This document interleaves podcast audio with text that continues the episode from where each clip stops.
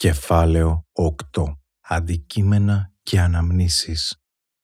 Ένα από τα δυσκολότερα παιχνίδια της μοίρας είναι όταν έχεις να διαχειριστείς τα αντικείμενα, ρούχα, βιβλία, πράγματα του αγαπημένου σου. Θυμάμαι την ημέρα που προσπαθούσα να ανοίξω τις ντουλάπες και δεν μπορούσα να δω μπροστά μου από τα δάκρυα. Ακόμη δεν μπορώ. Στην αρχή ξεκινάς με το να μυρίζεις συνέχεια κάποια ρούχα για να φέρνεις κοντά σου το άρωμά του. Αργότερα, μετά από μήνες, αυτό εξασθενεί και παλεύεις να το διατηρήσεις με κάθε τρόπο. Άλλες φορές αισθάνεσαι την παρουσία του τόσο ζωντανή που τρομάζεις. Άλλες φορές βάζεις τα ρούχα του ή το αγαπημένο του άρωμα και αυτό σου δίνει πρόσκαιρη χαρά. Μετά καταλήγει να σε βρίσκει σε μια σκοτεινή γωνιά του σπιτιού, να κλαις και να θέλεις να πηδήξεις από το μπαλκόνι, γιατί δεν βρίσκεις νόημα να ζεις χωρίς εκείνον. Μετά ξανασκέπτεσαι ότι κανείς δεν σου εγγυάται ότι θα τον δεις με αυτόν τον τρόπο και συνεχίζεις να κλαις για όλα αυτά τα άδικα και άκυρα ερωτήματα που σε έβαλε η ζωή να αντιμετωπίζεις καθημερινά. Εμπόδια, πόνος, άρνηση, θυμός, αδιέξοδο, μοναξιά, τραύμα, κατάθλιψη και άπειρα δάκρυα. Δάκρυα που δεν σταματούν να τρέχουν κάθε μέρα και νύχτα όταν αντικρίζω τα ρούχα, τα αρώματα και τα καλλιντικά σου. Πώς η ζωή μας έφερε μέσα σε λίγες ώρες από το ζενήθ στον αδύρ.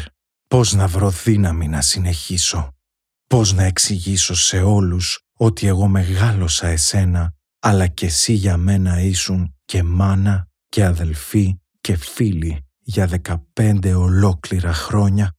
Δεκαπέντε χρόνια που από παιδιά γίναμε μεγάλοι, μαζί, χέρι-χέρι, βήμα-βήμα και μάθαμε όχι μόνο τι θα πει έρωτας και πώς κτίζεται καθημερινά και με κόπο η αληθινή αγάπη.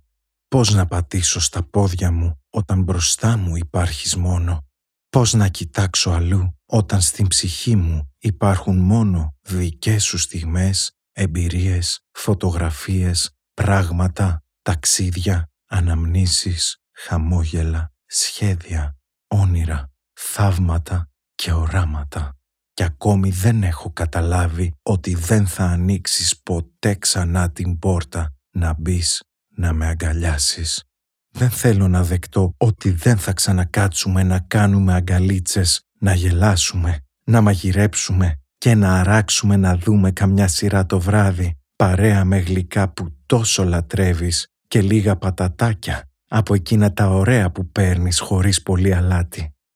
Χτες κοιμήθηκα πρώτη φορά ξανά στο κρεβάτι μας, στην σοφίτα, δίπλα σε ένα βιβλίο. Λέγεται «Όσα αγαπήσεις θα είναι ξένα». Το βρήκα σε μια κούτα και ούτε ξέρω πότε το πήρες ή αν το διάβασες.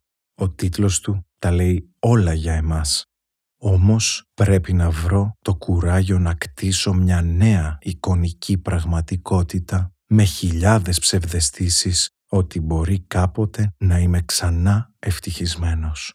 Σίγουρα όμως όλοι γνωρίζουμε ότι αυτό δεν πρόκειται να συμβεί. Δεν πρόκειται γιατί εγώ υπήρχα για σένα, μεγάλωνα για σένα και ανέπνεα από σένα και το χαμόγελό σου. Ένα χαμόγελο που στο ξερίζωσαν πρώτη φορά το 2007 κι όμως καταφέραμε και το ανακτήσαμε μαζί. Δώσαμε τεράστιο αγώνα και μας άξιζε η ευτυχία. Ποτέ δεν κάναμε κακό σε κανέναν. Δεν ξέρω κορίτσι μου που είσαι, ούτε αν είσαι καλά, γιατί το σύμπαν είναι άδικο και αχανές. Αναρρύθμιτα τα γιατί και ο πόνος λυγίζει ακόμη και τον πιο δυνατό. Κανείς δεν μπορεί να ξέρει τι περάσαμε και ούτε περιμένω να με κατανοήσει. Πρέπει να σκουπίσω τα δάκρυα, να ρίξω λίγο κρύο νερό στο πρόσωπό μου και να πάρω τον δρόμο πάλι αύριο για να σε επισκεφτώ και να αφήσω λίγα ρούχα στην μανούλα σου και στις καλές φίλες σου μερικά ενθύμια. Στην διαδρομή αυτή πάντα νιώθω ότι είσαι δίπλα μου στο αυτοκίνητο, μου χαμογελάς και μου κρατάς το χέρι όταν αλλάζω ταχύτητες. Καλό μας δρόμο. Είναι ανηφορικός, δύσφατος, με πολλές στροφές απότομες και δίχως πινακίδες για οδηγίες και βοήθεια. Όμως αυτός μας έλαχε. Δεν υπάρχει άλλος. Μόνο αν συνεχίσουμε να οδηγούμε, ίσως να φτάσουμε κάποτε κάπου που έχει ορίσει η μοίρα. Ως τότε, μόνο άγχος, αβεβαιότητα, κόμπο στο λαιμό και σφίξιμο στην καρδιά. Καρδιά που είναι ραγισμένη και ποτέ δεν θα κολλήσει ξανά.